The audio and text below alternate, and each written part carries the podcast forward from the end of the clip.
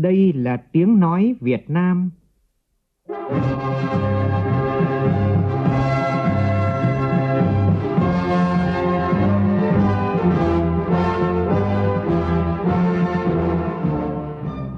là tiếng nói Việt Nam, phát thanh từ Hà Nội, thủ đô nước Cộng hòa xã hội chủ nghĩa Việt Nam.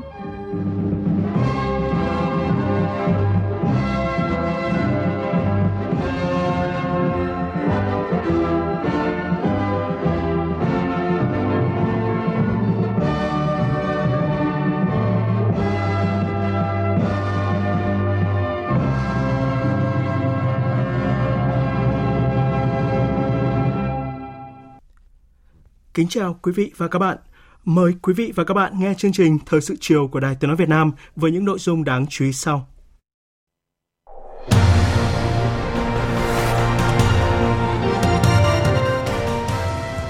Kết luận phiên họp chính phủ chuyên đề xây dựng pháp luật tháng 1, Thủ tướng Phạm Minh Chính yêu cầu khẩn trương xây dựng hoàn thiện thể chế để tạo nguồn lực động lực phát triển mới. Dòng vốn đầu tư trực tiếp nước ngoài tháng 1 này đạt gần 2 tỷ rưỡi đô la, tăng 40%. Lượng khách quốc tế đến nước ta trong tháng đầu năm 2024 cũng đạt hơn 1 triệu rưỡi lượt người, tăng gần 75% so với cùng kỳ năm ngoái. Những điểm sáng về kinh tế và du lịch này đã được Tổng cục Thống kê công bố hôm nay. Bộ Xây dựng và Bộ Giao thông Vận tải sẽ nghiên cứu thành lập một tổ công tác tháo gỡ khó khăn về định mức đơn giá xây dựng trong quý 1 này bổ sung 4 nền tảng số quốc gia phục vụ chuyển đổi số Việt Nam. Trong phần tin thế giới, Ủy ban bầu cử Nga chính thức điền tên Tổng thống Putin vào danh sách ứng cử viên Tổng thống trong cuộc bầu cử năm nay.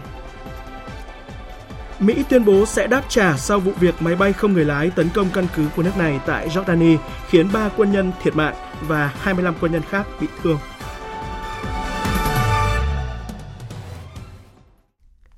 Bây giờ là nội dung chi tiết. Chiều nay tại Phủ Chủ tịch, Chủ tịch nước Võ Văn Thưởng tiếp đại sứ các nước Ba Lan, Tây Ban Nha, Bangladesh Trình Quốc Thư, tiếp đại sứ Mozambique chào từ biệt kết thúc nhiệm kỳ. Phóng viên Vũ Dũng đưa tin. Tiếp đại sứ Cộng hòa Ba Lan Alexander suday Chủ tịch nước Võ Văn Thưởng nhấn mạnh, năm sau hai nước kỷ niệm 75 năm thiết lập quan hệ ngoại giao 1950-2025, do đó cần tiếp tục thúc đẩy tiếp xúc, trao đổi đoàn cấp cao và các cấp, đẩy mạnh triển khai các cơ chế hợp tác song phương hiện có. Cho biết Ba Lan hiện là bạn hàng số 1 của Việt Nam tại khu vực Trung Đông Âu và Việt Nam là đối tác thương mại hàng đầu của Ba Lan tại Đông Nam Á. Chủ tịch nước mong muốn thúc đẩy hợp tác hơn nữa. Cùng với đó là thúc đẩy hợp tác về giáo dục đào tạo, du lịch, văn hóa, giao lưu nhân dân. Cảm ơn Chủ tịch nước Võ Văn Thưởng dành thời gian tiếp. Đại sứ Ba Lan cho biết hai nước có nhiều điểm tương đồng trong lịch sử cũng như cách tiếp cận để phát triển kinh tế xã hội hiện nay. Ba Lan mong muốn hai nước thúc đẩy hợp tác về kinh tế, chính sách công, lao động, khoa học, địa chất, văn hóa, nghệ thuật. Tiếp đại sứ Tây Ban Nha Carmen Cano de la Sala, Chủ tịch nước Võ Văn Thưởng vui mừng nhận thấy sau 15 năm hai nước thiết lập quan hệ đối tác chiến lược hướng tới tương lai. Hợp tác hai nước đạt kết quả tích cực trên mọi lĩnh vực là cơ sở để thúc đẩy quan hệ hai nước sâu sắc toàn diện hơn. Chủ tịch nước mong muốn hai bên thắt chặt tin cậy chính trị, tiếp tục thúc đẩy hợp tác thương mại đầu tư trên cơ sở kinh mạch thương mại song phương đã đạt gần 4 tỷ đô la Mỹ, đưa Tây Ban Nha trở thành đối tác quan trọng của Việt Nam tại EU và Việt Nam cũng là đối tác thương mại lớn nhất của Tây Ban Nha tại ASEAN. Chủ tịch nước cho rằng nếu tận dụng tốt các cơ chế hợp tác song phương và Việt Nam EU thì kinh mạch thương mại sẽ còn tăng lên. Với thế mạnh của Tây Ban Nha về công nghệ, cơ sở hạ tầng, giao thông, Chủ tịch nước đề nghị thúc đẩy hợp tác hai nước trong lĩnh vực này. Cảm ơn Chủ tịch nước dành thời gian tiếp, Đại sứ Tây Ban Nha cho rằng hai nước đang ở giai đoạn rất thuận lợi để thúc đẩy hợp tác song phương. Với những thành tựu phát triển kinh tế thời gian vừa qua, Tây Ban Nha mong muốn hợp tác chia sẻ kinh nghiệm với Việt Nam, nhất là về phát triển công nghiệp và khoa học công nghệ. Tây Ban Nha luôn cởi mở và mong muốn thúc đẩy giao lưu văn hóa nhân dân, đón người Việt Nam thăm, học tập và làm việc tại Tây Ban Nha. Tiếp đại sứ Bangladesh Mohamed Lutfor Rahman, Chủ tịch nước Võ Văn Thưởng cảm ơn đại sứ dành tình cảm cho đất nước con người Việt Nam, đề nghị hai nước cần thúc đẩy quan hệ chính trị ngày càng chặt chẽ hơn. Chủ tịch nước đánh giá cao và đề nghị các cơ quan chức năng hai nước thúc đẩy trao đổi để hỗ trợ nhau cùng phát triển, nhất là khi nền kinh tế hai nước có nhiều điểm tương đồng. Việt Nam sẵn sàng làm cầu nối để Bangladesh thúc đẩy hợp tác với các nước ASEAN và mong muốn Bangladesh ủng hộ lập trường chung về các vấn đề của ASEAN. Đại sứ Bangladesh bày tỏ vui mừng nhận nhiệm vụ tại Việt Nam, đất nước mà đại sứ dành nhiều tình cảm và đã làm việc rất thành công. Đại sứ mong muốn hai bên chia sẻ kinh nghiệm để cùng phát triển, thúc đẩy hợp tác về nông nghiệp, giáo dục, thông tin và truyền thông, an ninh mạng, hợp tác mở đường bay thẳng để giao lưu nhân dân. Đại sứ mong muốn Việt Nam với vai trò quan trọng trong ASEAN hỗ trợ Bangladesh trở thành một đối tác đối thoại của ASEAN. Tiếp đó trong chiều nay, Chủ tịch nước Võ Văn Thưởng tiếp đại sứ Mozambique Leonardo Pence chào từ biệt kết thúc nhiệm kỳ. Chủ tịch nước chúc mừng đại sứ có nhiệm kỳ thành công, đóng góp vào quan hệ hai nước, đề nghị hai bên tiếp tục tăng cường tin cậy chính trị, thúc đẩy hợp tác thương mại đầu tư. Cảm ơn Mozambique hỗ trợ các doanh nghiệp Việt Nam đầu tư tại nước này, trong đó có Viettel. Chủ tịch nước đề nghị Mozambique tiếp tục tạo thuận lợi cho các doanh nghiệp của Việt Nam. Đại sứ Mozambique bày tỏ dành tình cảm sâu sắc với đất nước con người Việt Nam, trân trọng cảm ơn Chủ tịch nước và các cơ quan chức năng của Việt Nam thời gian qua đã hỗ trợ để đại sứ hoàn thành nhiệm vụ. Sắp tới, dù nhận nhiệm vụ nào, đại sứ cũng luôn nỗ lực đóng góp vào quan hệ Việt Nam Mozambique. Sáng nay, Thủ tướng Phạm Minh Chính chủ trì phiên họp chính phủ chuyên đề về xây dựng pháp luật tháng 1 để thảo luận về 3 dự án luật gồm luật sửa đổi bổ sung một số điều của luật cảnh vệ, luật phòng chống mua bán người sửa đổi, luật công chứng sửa đổi và hai đề nghị xây dựng luật gồm luật thuế thu nhập doanh nghiệp sửa đổi và luật thi hành án dân sự sửa đổi. Phóng viên Vũ Khuyên đưa tin. Tại phiên họp, các thành viên chính phủ cho rằng năm nội dung thảo luận hôm nay đều là những nội dung quan trọng, khó, có tác động đến kinh tế xã hội sâu rộng. Đặc biệt, về dự án luật công chứng sửa đổi, các thành viên chính phủ đề nghị thể chế hóa đầy đủ các chủ trương về cải cách hành chính, cải cách tư pháp, xã hội hóa trong hoạt động công chứng, phù hợp với hiến pháp, đồng bộ với hệ thống pháp luật. Cùng với đó, ra soát nghiên cứu chỉnh lý các quy định về tiêu chuẩn công chứng viên, việc đào tạo bổ nhiệm miễn nhiệm công chứng viên nhằm nâng cao chất lượng của công chứng viên – triệt để phân cấp phân quyền, cải cách thủ tục hành chính, nâng cao nhiệm vụ quyền hạn trách nhiệm của chính quyền địa phương, Sở Tư pháp trong việc thực hiện thủ tục hành chính. Bộ Tư pháp tập trung thực hiện chức năng kiểm tra giám sát, xây dựng chính sách chung cho sự phát triển của hoạt động công chứng. Về tổ chức hành nghề công chứng, cần giả soát lại các quy định về đề án phát triển tổ chức hành nghề công chứng trong dự thảo luật, nghiên cứu để có quy định quản lý nhà nước một cách phù hợp không quy định về đề án như là một biến thể của quy hoạch phát triển tổ chức hành nghề công chứng đã bị bãi bỏ bởi luật quy hoạch.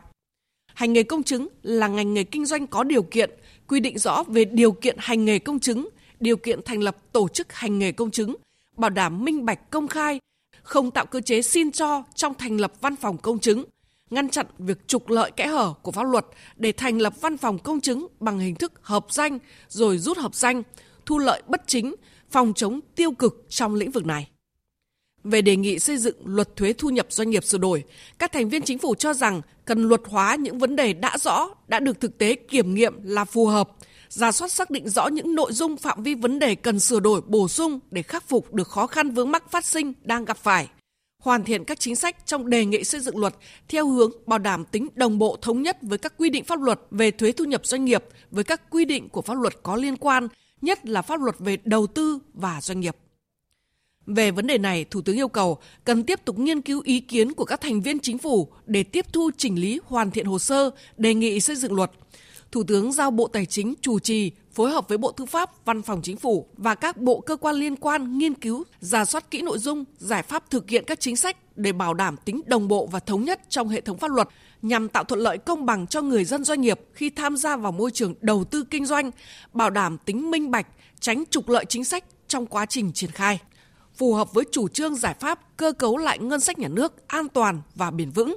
phù hợp với các cam kết quốc tế của Việt Nam trong bối cảnh hội nhập kinh tế quốc tế ngày càng sâu rộng hiện nay. Cùng với thảo luận cho ý kiến với từng nội dung của các dự án luật, đề nghị xây dựng luật và giao các nhiệm vụ cụ thể hoàn thiện các dự án luật, đề nghị xây dựng luật, kết luận phiên họp, Thủ tướng Phạm Minh Chính ghi nhận đánh giá cao các bộ đã nỗ lực lớn, quyết tâm cao, tích cực chuẩn bị trình các dự án đề nghị xây dựng luật, đồng thời yêu cầu nghiêm túc tiếp thu giải trình cặn kẽ, có cơ sở, bảo đảm tiến độ chất lượng. Thủ tướng đánh giá cao ý kiến tâm huyết trách nhiệm sâu sát với tinh thần xây dựng cao của các thành viên chính phủ. Để công tác xây dựng hoàn thiện thể chế đạt hiệu quả cao hơn, thời gian tới Thủ tướng yêu cầu các bộ ngành tập trung lãnh đạo chỉ đạo, nhất là vai trò người đứng đầu trong xây dựng pháp luật hoàn thiện thể chế, đầu tư nguồn nhân lực, nguồn lực cho xứng tầm là đột phá chiến lược, nâng cao năng lực phản ứng chính sách, tháo gỡ khó khăn, khơi thông nguồn lực, thúc đẩy phát triển kinh tế xã hội, phối hợp chặt chẽ với các ủy ban của Quốc hội, lắng nghe ý kiến chuyên gia nhà khoa học, tiếp thu ý kiến cộng đồng doanh nghiệp người dân và tiếp tục tham khảo kinh nghiệm quốc tế, tiếp thu những nội dung phù hợp với điều kiện Việt Nam. Thủ tướng Chính phủ yêu cầu tập trung 3 nội dung trong quá trình xây dựng ban hành pháp luật, trong đó đẩy mạnh phân cấp phân quyền gắn với phân bổ nguồn lực, tăng cường kiểm tra giám sát kiểm soát quyền lực, cắt giảm đơn giản hóa tối đa thủ tục hành chính không cần thiết, tiết giảm chi phí tuân thủ cho người dân doanh nghiệp, tháo gỡ mọi điểm nghẽn, khơi thông mọi nguồn lực cho phát triển, phòng chống lợi ích nhóm tham nhũng chính sách trong quá trình xây dựng ban hành văn bản quy phạm pháp luật, xử lý nghiêm vi phạm. Về các nhiệm vụ trọng tâm thời gian tới, Thủ tướng cho biết dự kiến trong năm 2024, Chính phủ trình Quốc hội cho ý kiến và thông qua 23 dự án luật, trong đó có nhiều dự án luật rất quan trọng, làm nền tảng pháp lý cho sự phát triển kinh tế xã hội trên nhiều lĩnh vực. Yêu cầu các bộ trưởng trưởng ngành tập trung lãnh đạo chỉ đạo triển khai nghiêm túc, bảo đảm tiến độ chất lượng, hạn chế tối đa việc xin lùi, hoãn, rút, việc trình chậm, kém chất lượng.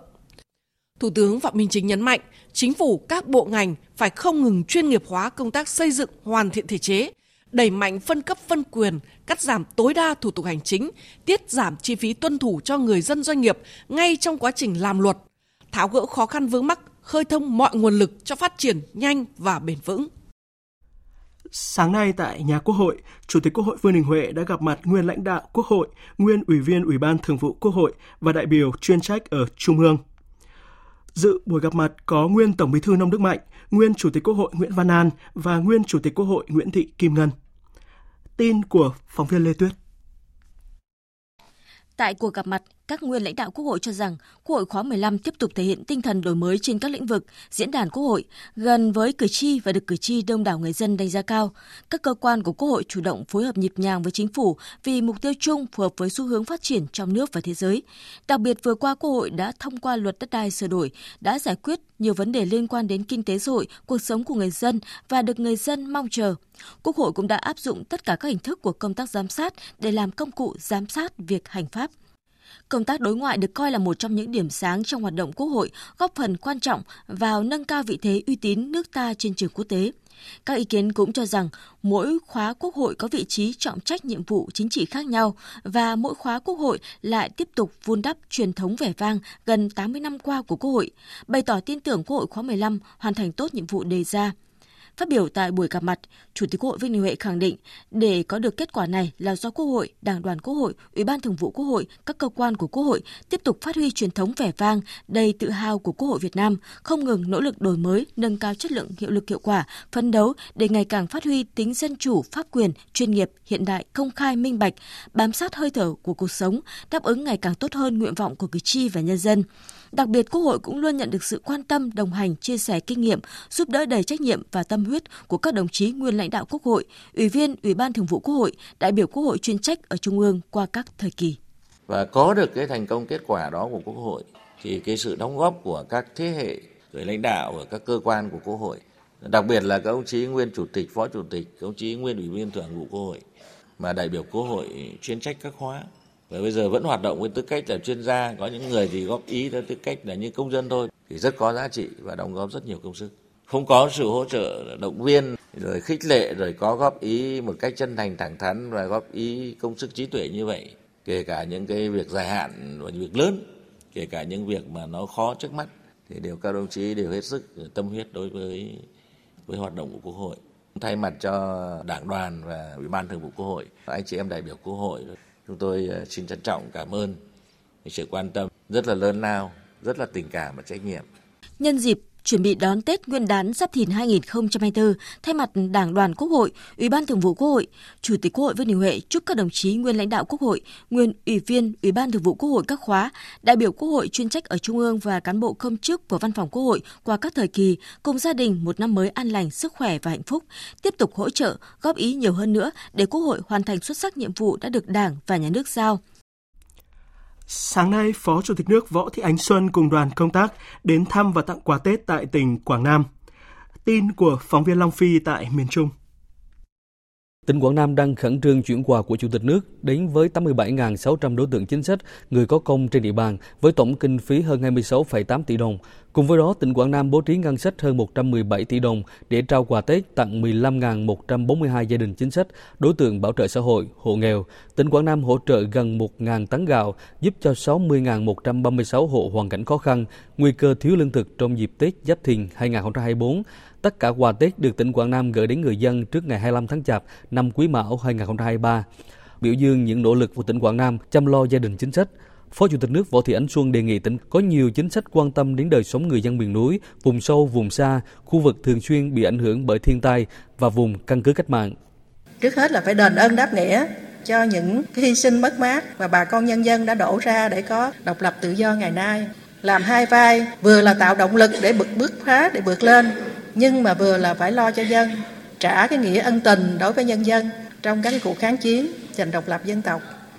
Dịp này, Phó Chủ tịch nước Võ Thị Ánh Xuân trao bản tượng trưng tặng tỉnh Quảng Nam xây dựng 10 căn nhà tình nghĩa, tổng trị giá 500 triệu đồng, trao 200 suất quà Tết tặng gia đình chính sách và hộ nghèo tại tỉnh Quảng Nam, tặng 200 suất quà Tết giúp công nhân hoàn cảnh khó khăn và 200 triệu đồng giúp trẻ em có hoàn cảnh khó khăn tại tỉnh Quảng Nam. Phó Chủ tịch nước Võ Thị Ánh Xuân và đoàn công tác đến dân hoa, dân hương tại Nghĩa trang liệt sĩ tỉnh Quảng Nam và tượng đài mẹ Việt Nam anh hùng tại thành phố Tam Kỳ.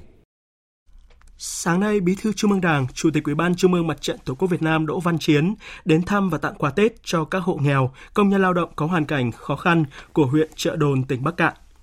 Tin của phóng viên công luận thường trú khu vực Đông Bắc. Tại xã Nam Cường, huyện Trợ Đồn, ông Đỗ Văn Chiến trao gần 330 xuất quà cho hộ nghèo và công nhân viên chức người lao động có hoàn cảnh khó khăn. Ngoài ra, đoàn công tác cũng trao 30, 300 triệu đồng để hỗ trợ xây dựng bếp ăn của điểm trường Pù Lườn, xã Cao Tân, huyện Bắc Nậm, tỉnh Bắc Cạn.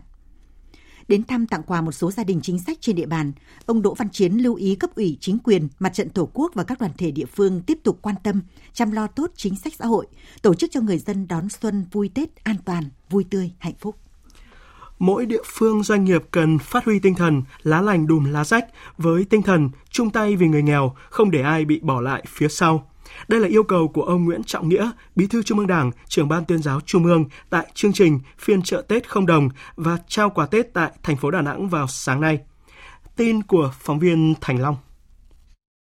Chương trình chợ Tết không đồng do Hội chữ thập đỏ thành phố Đà Nẵng tổ chức. Ban tổ chức trao 1.000 phiếu mua hàng tặng 1.000 hộ nghèo, cận nghèo, hoàn cảnh khó khăn, hộ có người nhiễm chất độc da cam, người khuyết tật, bệnh nhân hiểm nghèo, hộ bị ảnh hưởng thiên tai trong năm 2023 và những phụ nữ hoàn cảnh kinh tế khó khăn, trẻ em không may mắn, người cao tuổi neo đơn, người neo đơn tại thành phố Đà Nẵng. Mỗi phiếu mua hàng trị giá 600.000 đồng để người dân lựa chọn mua sắm các đồ dùng trong ngày Tết.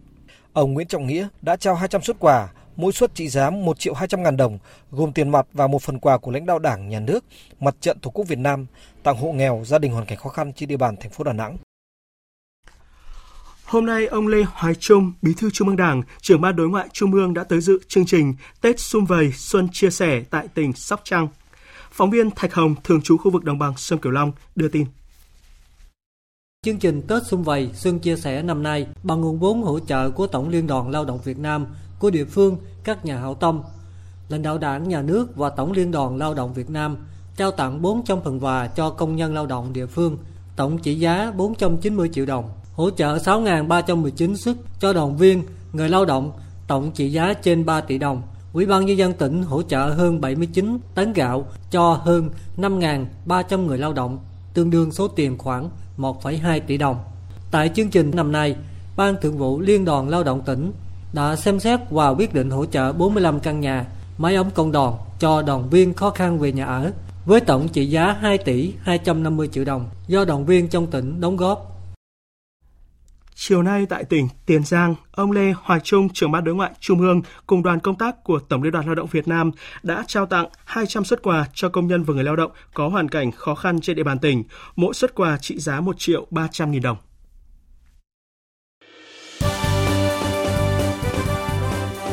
Thời sự tiếng nói Việt Nam. Thông tin nhanh. Bình luận sâu. Tương tác đa chiều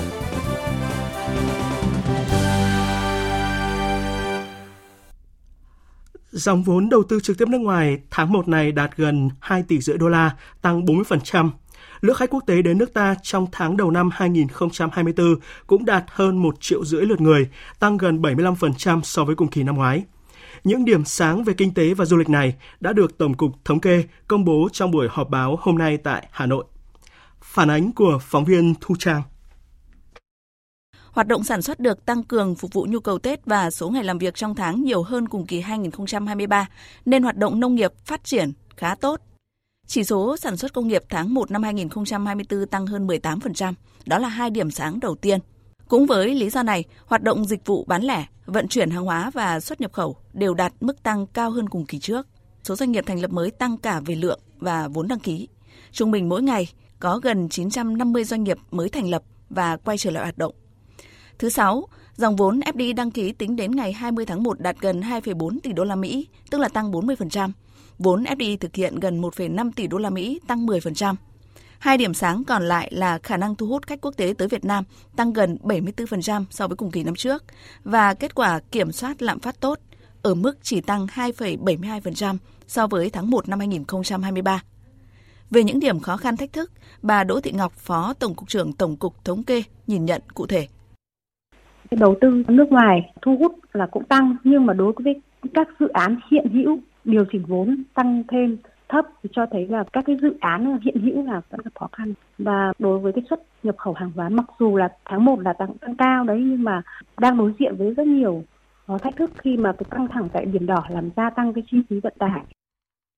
ở góc độ doanh nghiệp, ông Lưu Hải Minh, giám đốc công ty cổ phần công nghệ mới Nhật Hải, đồng thời là phó chủ tịch hiệp hội doanh nghiệp nhỏ và vừa Hà Nội nhìn nhận thẳng thắn, việc số doanh nghiệp thành lập mới và quay trở lại hoạt động chỉ bằng hơn một nửa tổng số doanh nghiệp rút lui khỏi thị trường là số liệu rất đáng lưu ý, nếu như không muốn nói là đáng báo động và cần được quan tâm.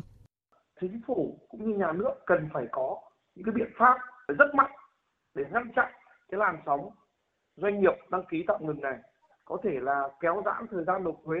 hoặc là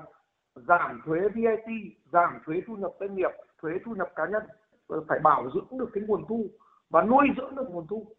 những cái doanh nghiệp mà đã tắt tạm ngừng hoạt động đấy là cái nguồn thu quá khứ cho đất nước Cùng quan điểm này, chuyên gia kinh tế Phó giáo sư tiến sĩ Vũ Thành Hưng khuyến nghị cần quan tâm tạo động lực cho cộng đồng doanh nghiệp và thúc đẩy đầu tư công mạnh mẽ thực chất ngay từ đầu năm. Căn bản thì phải giữ chân các doanh nghiệp để họ gì nào tiếp tục ở lại thị trường, tiếp tục các hoạt động sản xuất kinh doanh, phải giúp họ vượt qua được khó khăn, khó khăn về vấn đề uh, tín dụng, vấn đề tài chính. Mà cái uh, cung tiền chỉ số lạm phát là một cái chỉ báo đấy. Trong đó vấn đề là đảm bảo cái tín dụng cho các doanh nghiệp. Đặc biệt là các doanh nghiệp vừa và nhỏ. Cái thứ hai là phải tăng cường cái đầu tư công. Làm ý là để cải thiện cái logistics hệ thống giao thông vận tải phải tốt phục vụ cho sự lưu chuyển hàng hóa phải tốt hệ thống cơ chế chính sách nó liên quan đến hoạt động của hải quan, thanh toán, bảo hiểm à, cho việc xuất nhập khẩu hàng hóa. Vai trò nhà nước là cực kỳ quan trọng. Vì những cái đầu tư phát triển cơ sở hạ tầng để ảnh hưởng đến logistics thì chủ yếu nó đến từ đầu tư công. Và nếu cái này làm tốt à, lưu mạch, lưu thông hàng hóa nó sẽ tốt hơn, giảm bớt thời gian, chi phí hàng hóa. Những cái giải pháp truyền thống mà chúng ta đang nói như chính phủ ở đây có nói phải tiếp tục duy trì. Số liệu thống kê một tháng tháng đầu năm có thể coi là chỉ dấu để từ cấp vĩ mô cho đến bộ ngành doanh nghiệp quan tâm nhận diện sớm có kế hoạch quản trị rủi ro và điều chỉnh chiến lược linh hoạt phù hợp với bối cảnh trong nước, bối cảnh quốc tế. Từ đó không chỉ hỗ trợ sản xuất kinh doanh nội bộ công ty doanh nghiệp nội bộ ngành, lĩnh vực tốt hơn, mà có thể góp phần thúc đẩy tăng trưởng toàn nền kinh tế hiệu quả hơn trong những tháng tiếp theo và cả năm 2024. Theo danh mục nền tảng số quốc gia lần thứ hai mới được Bộ Thông tin và Truyền thông ban hành, có 4 nền tảng được bổ sung, bao gồm hóa đơn điện tử, bảo hiểm xã hội số, cảng biển số và cửa khẩu số. Như vậy, tổng số danh mục nền tảng số quốc gia phục vụ chuyển đổi số, phát triển chính phủ số, kinh tế số, xã hội số bao gồm 38 nền tảng. Trong số này có 21 nền tảng do cơ quan nhà nước chủ quản, doanh nghiệp Việt Nam phát triển, làm chủ công nghệ lõi, sử dụng thống nhất trên toàn quốc, phục vụ hoạt động quản lý nhà nước hoặc cung cấp dịch vụ công phục vụ xã hội. 17 nền tảng do doanh nghiệp làm chủ quản, làm chủ công nghệ lõi, cung cấp dịch vụ phục vụ nhu cầu của cơ quan, doanh nghiệp và xã hội nền tảng thuế điện tử cung cấp công cụ quản lý thuế thống nhất, minh bạch, chuyên sâu, chuyên nghiệp theo phương pháp quản lý rủi ro, đẩy mạnh ứng dụng công nghệ thông tin, đơn giản hóa thủ tục hành chính, giảm chi phí tuân thủ của người dân và doanh nghiệp. Nền tảng bảo hiểm xã hội số thiết lập kênh giao tiếp và tạo điều kiện cho người tham gia bảo hiểm xã hội, bảo hiểm y tế tiếp cận thông tin, thực hiện các dịch vụ công một cách tiện lợi, dễ dàng, nhanh chóng nhất, từng bước thực hiện việc thay thế sổ bảo hiểm xã hội, thẻ bảo hiểm y tế giấy. Nền tảng cảng biển số chuyển đổi toàn bộ hoạt động của một cảng biển lên môi trường số, giúp nâng cao hiệu quả hoạt động của cảng biển. Trên nền tảng này, quy trình giảm thiểu thời gian cho doanh nghiệp xuất nhập khẩu, tăng cường công tác quản lý, giám sát của các cơ quan nhà nước, tạo kênh thông tin kết nối giữa cơ quan nhà nước với doanh nghiệp cảng, hãng tàu, doanh nghiệp vận tải, doanh nghiệp xuất nhập khẩu được tự động hóa. Nền tảng đảm bảo tính công khai, minh bạch, cải cách hành chính, phục vụ doanh nghiệp tham gia xuất nhập khẩu tốt hơn, từ đó góp phần phát triển kinh tế số cảng biển. Là nền tảng cung cấp công cụ quản lý tổng thể và toàn diện hoạt động tại khu vực cửa khẩu, nền tảng cửa khẩu số tự động hóa quy trình, giảm thiểu thời gian cho doanh nghiệp xuất nhập khẩu, tăng cường công tác quản lý, giám sát của các cơ quan nhà nước, tạo kênh thông tin kết nối giữa cơ quan nhà nước với doanh nghiệp xuất nhập khẩu, doanh nghiệp vận tải, doanh nghiệp cung cấp dịch vụ bến bãi tại cửa khẩu. Nền tảng cũng đảm bảo tính công khai minh bạch, cải cách hành chính, tạo điều kiện thuận lợi và rút ngắn thời gian thông quan hàng hóa qua cửa khẩu, góp phần phát triển kinh tế số cửa khẩu. Sáng nay, Bộ Xây dựng phối hợp với Bộ Giao thông Vận tải tổ chức hội nghị trực tuyến toàn quốc triển khai công điện số 2 của Thủ tướng Chính phủ về tập trung tháo gỡ khó khăn vướng mắc liên quan đến định mức đơn giá xây dựng, khai thác cung ứng vật liệu xây dựng cho các dự án đầu tư kết cấu hạ tầng chiến lược quốc gia, công trình giao thông quan trọng, trọng điểm quốc gia. Bộ Xây dựng và Bộ Giao thông Vận tải đã nhất trí nghiên cứu thành lập một tổ công tác để tháo gỡ các vướng mắc về định mức đơn giá xây dựng trong quý 1 này. Tin của phóng viên Thành Trung. Phát biểu tại hội nghị, Thứ trưởng Bộ Giao thông Vận tải Nguyễn Duy Lâm khẳng định việc triển khai đầu tư xây dựng các dự án, công trình trọng điểm như hệ thống đường cao tốc Bắc Nam, đường cao tốc trục nối Đông Tây, đường vành đai 4 Hà Nội, vành đai 3 Thành phố Hồ Chí Minh, nâng cấp hệ thống đường sắt quốc gia, các dự án đường sắt đô thị, các dự án cảng biển, hệ thống cụm cảng hàng không được triển khai đồng bộ, giúp kết nối phát triển kinh tế các vùng, liên vùng và kinh tế trọng điểm quốc gia đang tạo nên diện mạo mới cho đất nước. Tuy nhiên, vẫn còn nhiều khó khăn vướng mắc liên quan đến công tác quản lý chi phí đầu tư xây dựng, quản lý định mức, giá xây dựng, giá vật liệu xây dựng, nhất là giá vật liệu xây dựng tại mỏ giao cho nhà thầu theo cơ chế đặc thù của Quốc hội, Chính phủ. Đây là những vấn đề cần nhanh chóng được tháo gỡ để các công trình giao thông trọng điểm quốc gia được triển khai thuận lợi, đúng tiến độ và chất lượng, như tinh thần chỉ đạo tại công điện số 02 ngày 9 tháng 1 năm 2024 của Thủ tướng Chính phủ. Rất mong muốn là thông qua cái luận của các đơn vị, ý kiến của các ủy ban nhân dân tỉnh, thành phố, các cơ quan tham mưu của hai bộ. Về những khó khăn này thì có thể tổng hợp. Tôi sẽ cùng với cả Bộ Xây dựng tổng hợp nhận diện những khó khăn vướng mắc từ thực tế và cùng nhau thảo luận ờ, tìm ra các giải pháp để tháo gỡ từ đó có thể sửa đổi bổ sung kịp thời các văn bản và trách nhiệm của chính phủ của hai bộ. Ờ, các văn bản hướng dẫn ờ, tổ chức thực hiện để đảm bảo thực hiện chặt chẽ đúng quy định và phù hợp với điều kiện thực tế hiện nay nhằm nâng cao công tác quản lý nhà nước về khai thác tài nguyên khoáng sản trên địa bàn thành phố Hà Nội, nhất là bảo đảm nguồn vật liệu phục vụ dự án đầu tư xây dựng đường vành đai 4 vùng thủ đô. Ủy ban nhân dân thành phố Hà Nội vừa yêu cầu các quận huyện tăng cường công tác quản lý hoạt động khai thác khoáng sản. Phóng viên Huy Nam đưa tin. Ủy ban nhân dân thành phố Hà Nội yêu cầu các sở ngành, Ủy ban nhân dân các quận huyện thị xã nơi có mỏ, dự án khai thác khoáng sản quản lý, kiểm soát chặt chẽ việc khai thác khoáng sản, tăng cường công tác kiểm tra giám sát, kịp thời ngăn chặn, xử lý nghiêm các hành vi mua bán, vận chuyển trái phép khoáng sản, khai thác tại các mỏ được áp dụng cơ chế đặc thù cung cấp cho dự án đầu tư xây dựng đường vành đai 4 vùng thủ đô. Giao Sở Tài nguyên và Môi trường chủ trì phối hợp với Ủy ban nhân dân quận huyện thị xã và các đơn vị liên quan xây dựng và tổ chức thực hiện kế hoạch kiểm tra giám sát về hoạt động khai thác của các đơn vị được phép khai thác khoáng sản trên địa bàn thành phố theo quy định. Trong đó, tập trung kiểm tra giám sát về phạm vi diện tích khu mỏ, công suất, trữ lượng, phương pháp khai thác. Liên quan đến thông tin ba mỏ cát là Liên Mạc, Châu Sơn, Tây Đằng, Minh Châu được đấu giá cao bất thường, ông Nguyễn Minh Tấn, Phó Giám đốc Sở Tài nguyên và Môi trường Hà Nội cho biết, thành phố đã thực hiện nghiêm chỉ đạo của Thủ tướng Chính phủ, ra soát toàn bộ quá trình khảo sát, đánh giá chất lượng mỏ, lập hồ sơ và tổ chức đấu giá quyền khai thác khoáng sản ba mỏ cát này. Sở Tài nguyên Môi trường đã chủ trì cùng với Sở Tư pháp, Sở Tài chính, Sở Xây dựng, Sở Công Thương của Công an thành phố giả soát lại toàn bộ cái quá trình thực hiện các cái quy trình đấu giá bãi mỏ cát này từ khâu khảo sát, đánh giá chữ lượng, lập hồ sơ đấu giá và cùng với việc đó thanh tra thành phố cũng được giao giả soát lại toàn bộ cái quá trình tổ chức thực hiện nhiệm vụ ờ, đấu giá bãi mỏ cát này. Và đến cái thời điểm hiện nay, Sở Tài nguyên Môi trường đang tổng hợp lại toàn bộ nhận xét đánh giá của các ngành và sẽ báo cáo Ủy ban thành phố sớm nhất trong thời gian tới.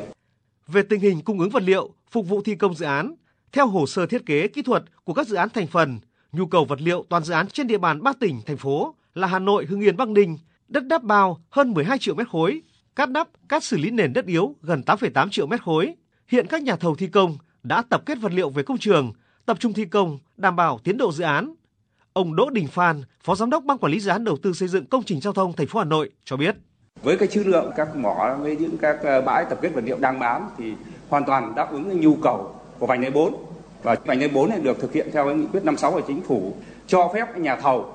được chỉ định thầu cái mỏ khai thác mỏ vật liệu thông thường để phục vụ thi công dự án. Thời sự VOV nhanh, tin cậy, hấp dẫn. Thủ tướng Chính phủ vừa có công điện gửi các bộ ngành liên quan về tăng cường các giải pháp bảo đảm trật tự an toàn giao thông trong dịp Tết Nguyên đán Giáp Thìn và lễ hội xuân 2024. Công điện có những nội dung chính sau đây. Dự báo trong dịp Tết Nguyên đán Giáp Thìn và lễ hội xuân 2024, mật độ giao thông sẽ tăng rất cao, nguy cơ mất trật tự an toàn giao thông rất lớn. Để phòng ngừa tai nạn giao thông và giữ gìn trật tự an toàn giao thông phục vụ nhân dân cả nước đón Tết và các lễ hội đảm bảo an toàn, an ninh, Thủ tướng Chính phủ yêu cầu Bộ trưởng Bộ Công an quyết liệt chỉ đạo công an các đơn vị địa phương đẩy mạnh tuyên truyền hướng dẫn người tham gia giao thông, nghiêm chỉnh chấp hành các quy định của pháp luật về trật tự an toàn giao thông. Triển khai các phương án tuần tra kiểm soát chặt chẽ, xử lý nghiêm minh đối với tất cả các hành vi vi phạm trật tự an toàn giao thông, đặc biệt là trên đường bộ, nhất là các tuyến đường cao tốc. Tập trung xử lý các hành vi vi phạm là nguyên nhân trực tiếp gây tai nạn giao thông, ùn tắc giao thông. Ngăn chặn và xử lý triệt để các vụ đua xe trái phép, tụ tập gây dối trật tự công cộng, vi phạm khi qua đường ngang, phương tiện thủy chở quá vạch dấu mớn nước an toàn, phương tiện không đăng ký đăng kiểm, không bảo đảm an toàn kỹ thuật, không trang bị dụng cụ cứu sinh, cứu đắm, người điều khiển phương tiện không có giấy phép lái xe, bằng cấp chứng chỉ chuyên môn. Bộ trưởng Bộ Giao thông Vận tải chỉ đạo Cục Đường bộ Việt Nam có giải pháp siết chặt kiểm soát phương tiện kinh doanh vận tải thông qua thiết bị giám sát hành trình, xử lý kịp thời đối với các phương tiện vi phạm theo đúng quy định của pháp luật, nhất là vi phạm về tốc độ. Chấn chỉnh ngay tình trạng chậm trễ cập nhật và xử lý thông tin liên quan đến phương tiện và vi phạm từ thiết bị giám sát hành trình.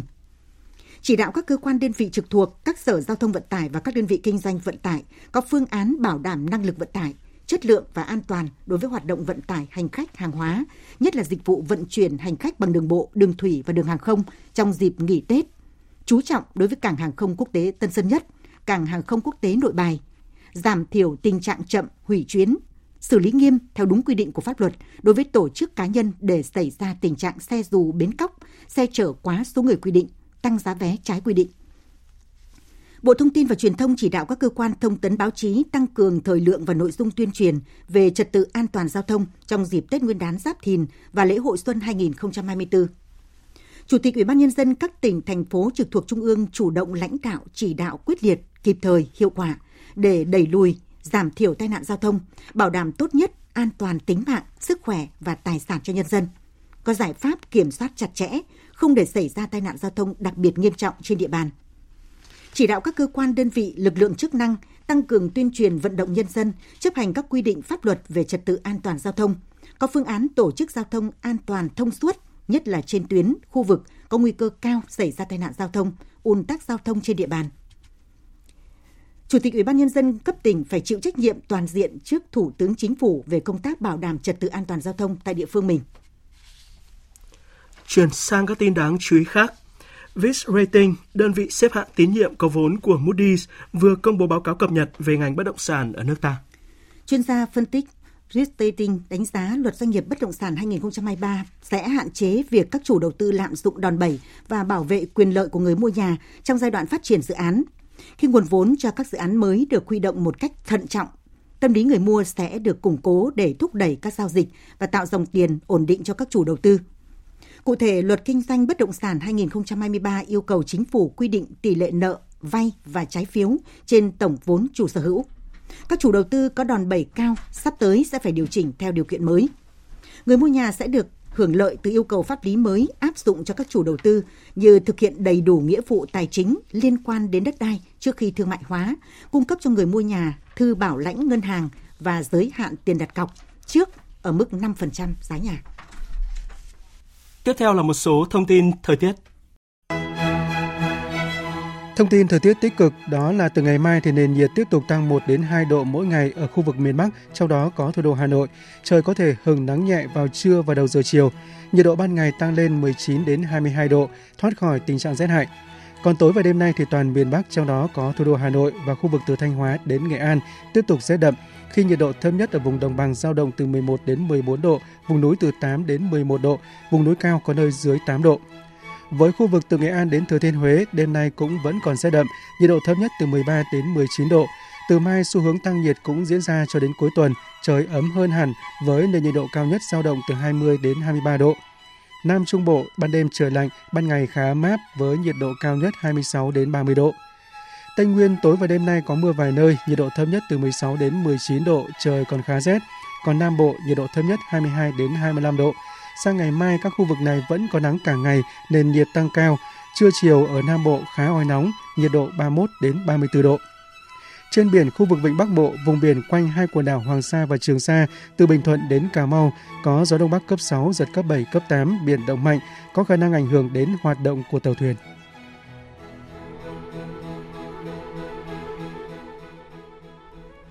Mời quý vị và các bạn nghe tiếp chương trình Thời sự của Đài Tiếng Nói Việt Nam. Chiều nay, Tổng thống Philippines Ferdinand Marcos và phu nhân đã tới thủ đô Hà Nội, bắt đầu thăm cấp nhà nước đến Việt Nam trong hai ngày, theo lời mời của Chủ tịch nước Võ Văn Thưởng và phu nhân. Đây là chuyến thăm Việt Nam đầu tiên của Tổng thống Philippines Ferdinand Marcos kể từ khi nhậm chức. Nhân dịp này, phóng viên Phạm Hà đã phỏng vấn đại sứ Việt Nam tại Philippines lại Thái Bình về ý nghĩa của chuyến thăm cũng như mối quan hệ hợp tác giữa hai nước. Mời quý vị và các bạn cùng nghe. À, xin đại sứ đánh giá ý nghĩa chuyến thăm của Tổng thống Philippines tới Việt Nam cũng như những nội dung quan trọng sẽ được đề cập trong chuyến thăm Việt Nam lần này. À, đây là một cái hoạt động à, đối ngoại rất là quan trọng giữa hai bên và đã được hai bên tích cực thúc đẩy hướng tới những cái mốc rất là quan trọng như là cái việc mà kỷ niệm 10 năm ngày xác lập quan hệ đối tác chiến lược vào năm 2025 cũng như là kỷ niệm 50 năm ngày thiết lập quan hệ ngoại giao giữa hai nước vào năm 2026. À, bên cạnh cái ý nghĩa về song phương thì ờ, chuyến thăm của tổng thống Ferdinand Marcos còn có ý nghĩa rất là quan trọng ờ, khẳng định cái sự phối hợp giữa hai quốc gia ASEAN cũng như là thúc đẩy cái vai trò trung tâm của ASEAN ờ, liên quan đến quan hệ với cả bên ngoài. Đây là một điều vô cùng quan trọng trong bối cảnh mà tình hình quốc tế và khu vực tiếp tục có những chuyển động khá là phức tạp.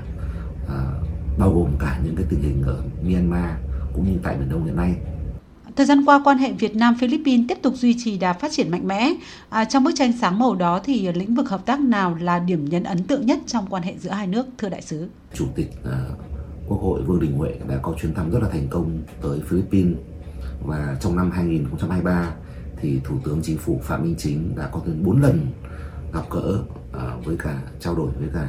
Tổng thống Ferdinand Marcos bên lề các cấp cao À, ngoài ra thì các cơ chế hợp tác liên quan đến quốc phòng an ninh cũng được duy trì một cách thường xuyên rất là tích cực trong khuôn khổ song phương cũng như là khu vực. Và trong năm qua thì bất chấp những khó khăn trên toàn cầu liên quan đến cái thương mại kinh tế thương mại thì uh, kim ngạch song phương vẫn đạt 7,8 tỷ. Đây là một cái sự tiến bộ rất là uh, tích cực cũng như là thể hiện cái nỗ lực giữa hai bên trong việc mà duy trì trao đổi thương mại trong cái bối cảnh mà còn nhiều khó khăn. Hiện nay thì Việt Nam vẫn duy trì cái mức xuất siêu tương đối cao sang Philippines à, và nền kinh tế giữa hai bên tiếp tục bổ sung với nhau một cách rất là chặt chẽ. Ngoài ra thì các cái mảng hợp tác khác liên quan đến à, trao đổi à, về văn hóa, du lịch, mặt giao lưu nhân dân tiếp tục được mở rộng, à, duy trì và có những các bước phát triển cũng khá là tích cực. À, bối cảnh quốc tế và khu vực hiện nay đặt ra những thuận lợi nhưng cũng không ít thách thức cho cả Việt Nam và Philippines. À, theo đại sứ, những lĩnh vực ưu tiên hợp tác nào hai bên có thể phối hợp để thúc đẩy hơn nữa mối quan hệ song phương trong thời gian tới? Việt Nam và Philippines chia sẻ rất là nhiều những điểm tương đồng liên quan đến à, à, địa lý, liên quan đến quy mô à, dân số, liên quan đến trình độ phát triển và có thể nói là hai bên cũng có rất là nhiều những điểm tương đồng về mặt lịch sử về văn hóa văn hóa cũng như là về mặt con người. Và đây là những cái cơ sở ờ, vô cùng thuận lợi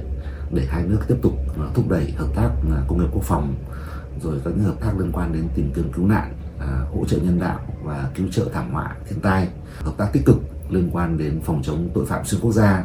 rồi là giải quyết các thách thức an ninh truyền thống cũng như các cái thách thức an ninh phi truyền thống. À, về mặt kinh tế thì ngoài những cái à, mặt hàng có thể nói là lợi thế giữa hai bên như là gạo cà phê hạt điều thì ờ, hai bên dự kiến sẽ thúc đẩy ờ, mở rộng hợp tác lên trong những cái lĩnh vực khác mà hai bên hiện nay chưa có nhiều hợp tác nhưng mà còn rất nhiều tiềm năng bao gồm có cả xuất nhập khẩu về rau xanh về hoa quả tươi về thủy hải sản. Đấy, đây là những cái lĩnh vực mà rất là tiềm năng và có thể nói là sẽ đóng góp rất là tích cực vào cái mục tiêu mà nhanh chóng đưa hợp tác kinh tế thương mại giữa hai nước lên mức 10 tỷ đô một năm như là lãnh đạo cấp cao hai nước đã chỉ ra và ngoài ra thì ờ, những cái hợp tác ờ, liên quan đến ờ, đầu tư giữa hai bên thì cũng sẽ được hai bên tiếp tục chú trọng thúc đẩy trong thời gian tới và những cái mặt hợp tác khác liên quan đến hợp tác văn hóa giáo dục du lịch bảo vệ môi trường rồi nghiên cứu khoa học cũng sẽ là những cái lĩnh vực mà rất là tiềm năng và được hai bên tiếp tục chú trọng. Vâng, xin cảm ơn đại sứ về cuộc phỏng vấn. Quý vị và các bạn vừa nghe phóng viên Đài Tiếng nói Việt Nam phỏng vấn đại sứ Việt Nam tại Philippines, lại Thái Bình, về ý nghĩa của chuyến thăm cấp nhà nước của Tổng thống Philippines Ferdinand Marcos và phu nhân tới Việt Nam trong hai ngày. Chuyển sang các tin thế giới đáng chú ý khác. Hãng tin Interfax của Nga dẫn lời Ủy ban bầu cử Trung ương nước này hôm nay cho biết đã điền tên Tổng thống Nga Putin vào danh sách ứng cử viên chạy đua Tổng thống Nga năm nay. Trước đó vào ngày 18 tháng 12 năm ngoái, Tổng thống Nga Putin đã đích thân nộp các hồ sơ ứng cử lên Ủy ban bầu cử Trung ương Nga để đăng ký ứng cử cho vị trí Tổng thống trong cuộc bầu cử năm 2024 với tư cách ứng cử viên độc lập. Đây là lần tranh cử lần thứ năm của Tổng thống Nga Putin. Trong 4 lần tranh cử Tổng thống Nga trước đó, có 3 lần ông Putin tham gia với tư cách ứng viên độc lập. Lần duy nhất ông tranh cử với tư cách ứng viên của Đảng là năm 2012, là ứng viên của Đảng nước Nga Thống Nhất. Theo kế hoạch, cuộc bầu cử tổng thống ở Nga sẽ được tổ chức từ ngày 15 đến 17 tháng 3 năm nay và lễ nhậm chức tổng thống dự kiến diễn ra vào đầu tháng 5 tới. Tổng thống Mỹ Joe Biden vừa tuyên bố sẽ đáp trả sau vụ việc máy bay không người lái tấn công căn cứ của nước này tại Jordani khiến ba quân nhân thiệt mạng. Hiện chưa rõ các hành động đáp trả cụ thể của Mỹ, song nhiều khả năng sẽ khiến căng thẳng tại khu vực Trung Đông vốn đã bấp bênh kể từ cuộc xung đột giữa Israel và lực lượng Hamas tiếp tục leo thang. Tổng hợp của biên tập viên Hạnh Phúc.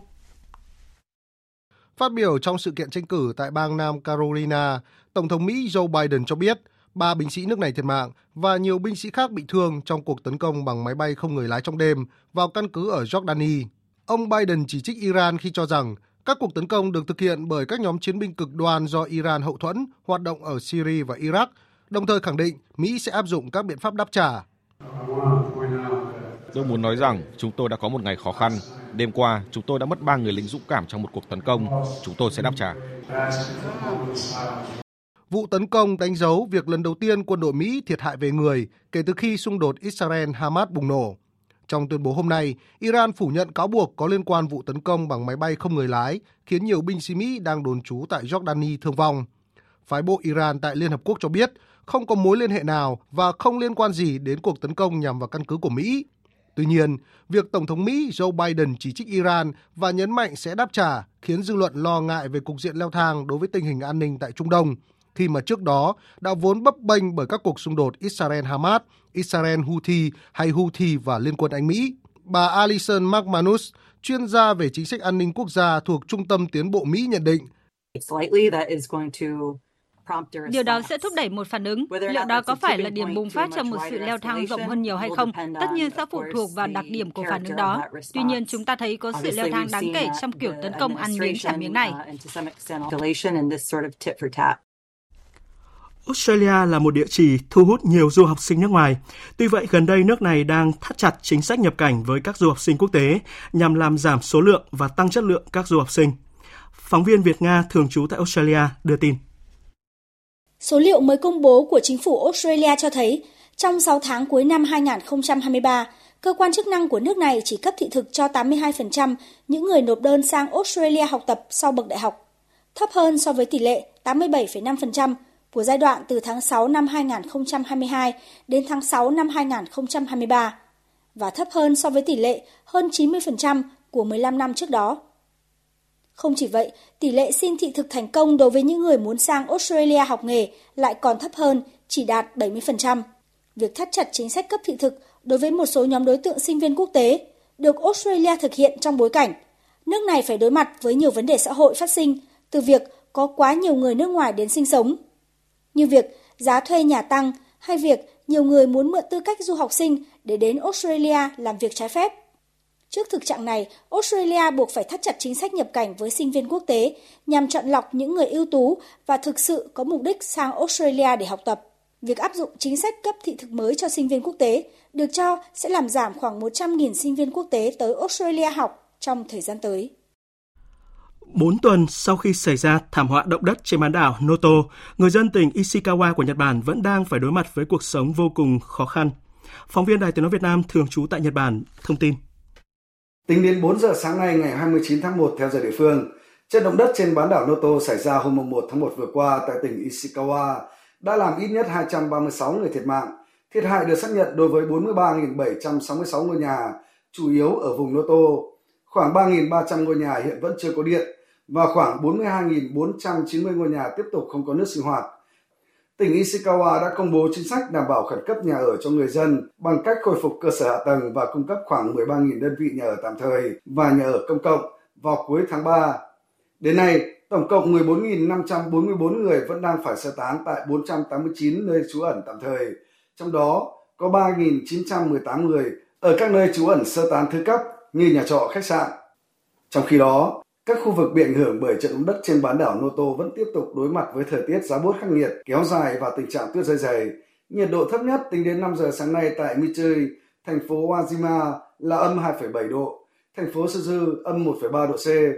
thành phố Himi 0,4 độ. Chính quyền các địa phương xác nhận sức khỏe của nhiều người dân tại các khu vực bị ảnh hưởng bởi thảm họa động đất đã trở nên giảm sút đáng kể do phải sơ tán kéo dài, bệnh tật và thời tiết khắc nghiệt. Thậm chí, một số trường hợp tử vong được xác nhận có thể do liên quan đến thảm họa. Thống đốc tỉnh Ishikawa, ông Hiroshi Hase cho biết, triển vọng để khắc phục những khó khăn về nhà ở, điện nước sinh hoạt đối với người dân của các khu vực bị ảnh hưởng có thể sẽ kéo dài từ nay tới cuối tháng 2, cuối tháng 3, thậm chí một số nơi sẽ kéo dài tới tháng 4. Phóng viên Tuấn Đạt thường trú tại Trung Quốc đưa tin, trước Tết Nguyên đán, nhiều khu vực ở quốc gia này sẽ xảy ra mưa tuyết, mưa đá và đóng băng trên diện rộng. Chịu ảnh hưởng bởi sự trồng lớn của rãnh phía Nam và phía Bắc, luồng không khí ẩm và ấm phía Tây Nam di chuyển về phía Bắc Trung Quốc, mang theo mưa và tuyết trên diện rộng. Theo các chuyên gia khí tượng, quá trình này sẽ có đặc điểm là có mưa, tuyết bao phủ trên diện rộng, thời gian kéo dài, mưa đá trên phạm vi lớn, lượng mưa tích lũy có tính cực đoan ở một số khu vực. Theo dự báo, quá trình mưa và tuyết kéo dài liên tục 6 ngày sẽ bao trùm toàn bộ khu vực miền Trung và miền Đông Trung Quốc. Tuyết rơi chủ yếu ở Hoàng Hoài và các khu vực phía Bắc của nó. Mưa sẽ chuyển thành mưa và tuyết hoặc tuyết ở Giang Hán, Tây Giang Hoài, Tây Hồ Nam, phía Đông Quý Châu.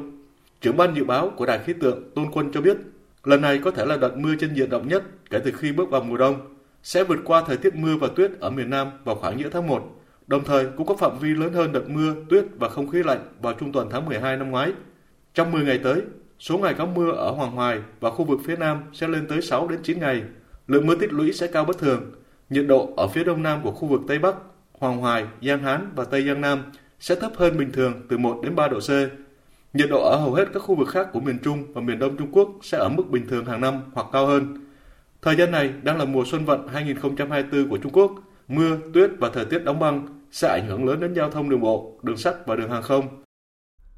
Tiếp theo mời quý vị và các bạn đến với trang tin thể thao.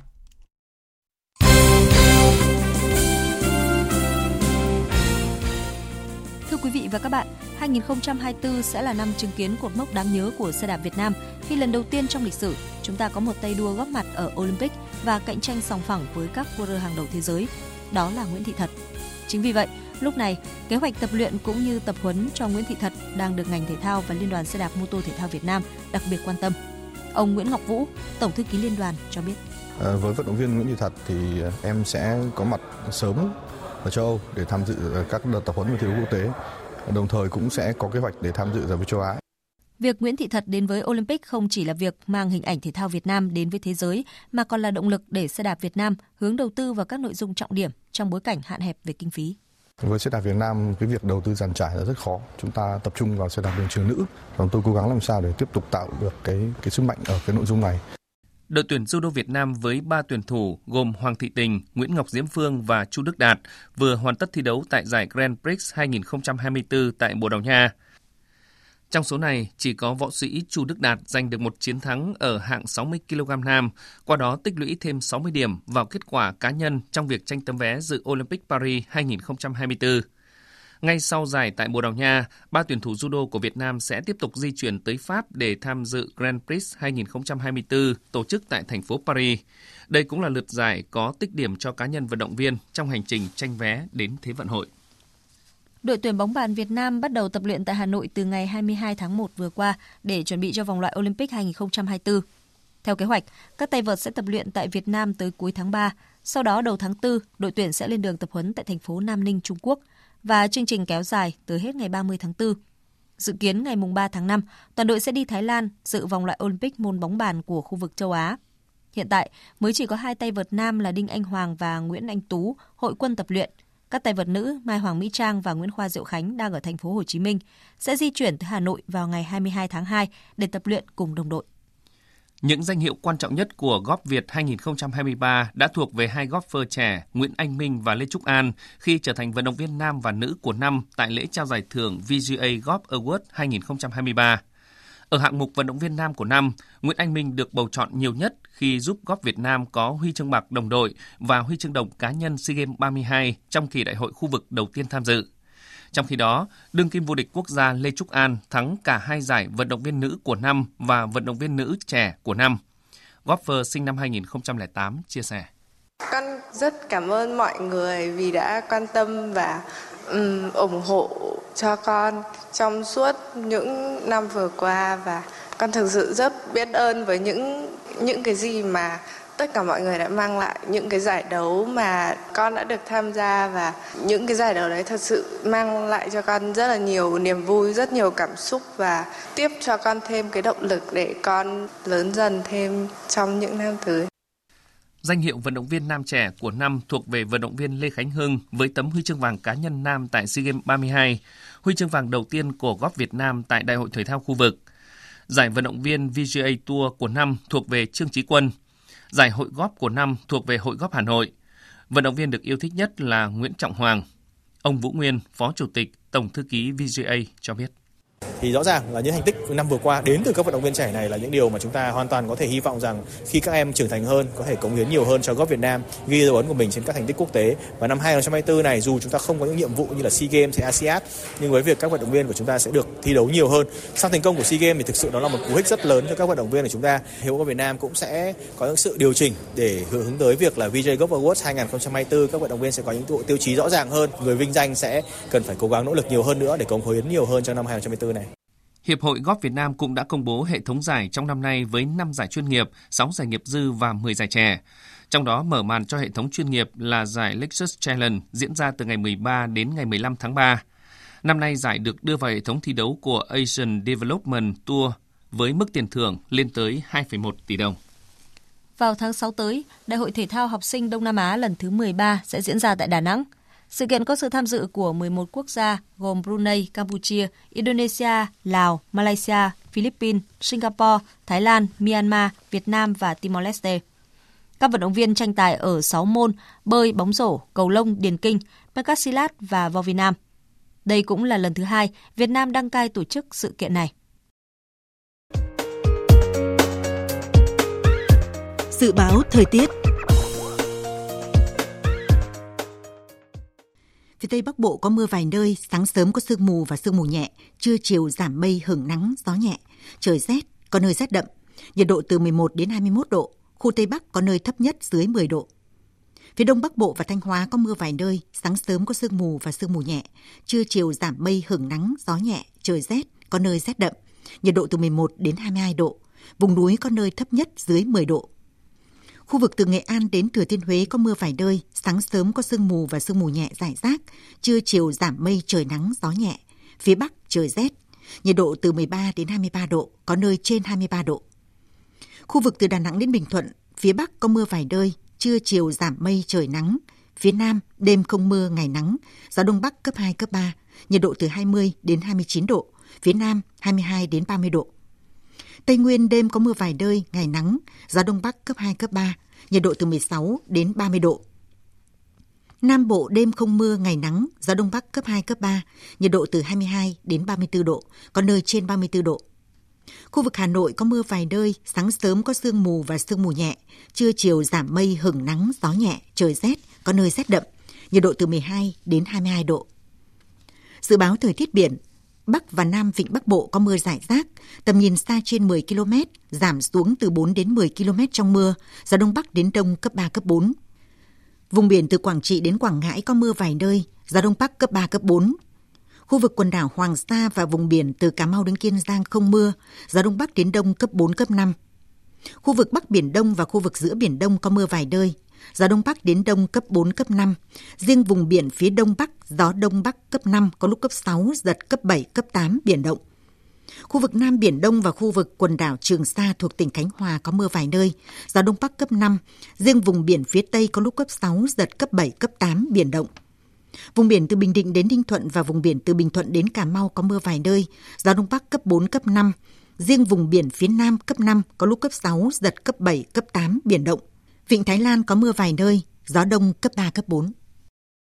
Tới đây, chúng tôi kết thúc chương trình Thời sự chiều nay. Chương trình do các biên tập viên Hải quân Duy Quyền và Nguyễn Hằng thực hiện với sự tham gia của phát thanh viên Minh Nguyệt, kỹ thuật viên Việt Thái, chịu trách nhiệm nội dung Hoàng Trung Dũng. Cảm ơn quý vị và các bạn đã quan tâm theo dõi.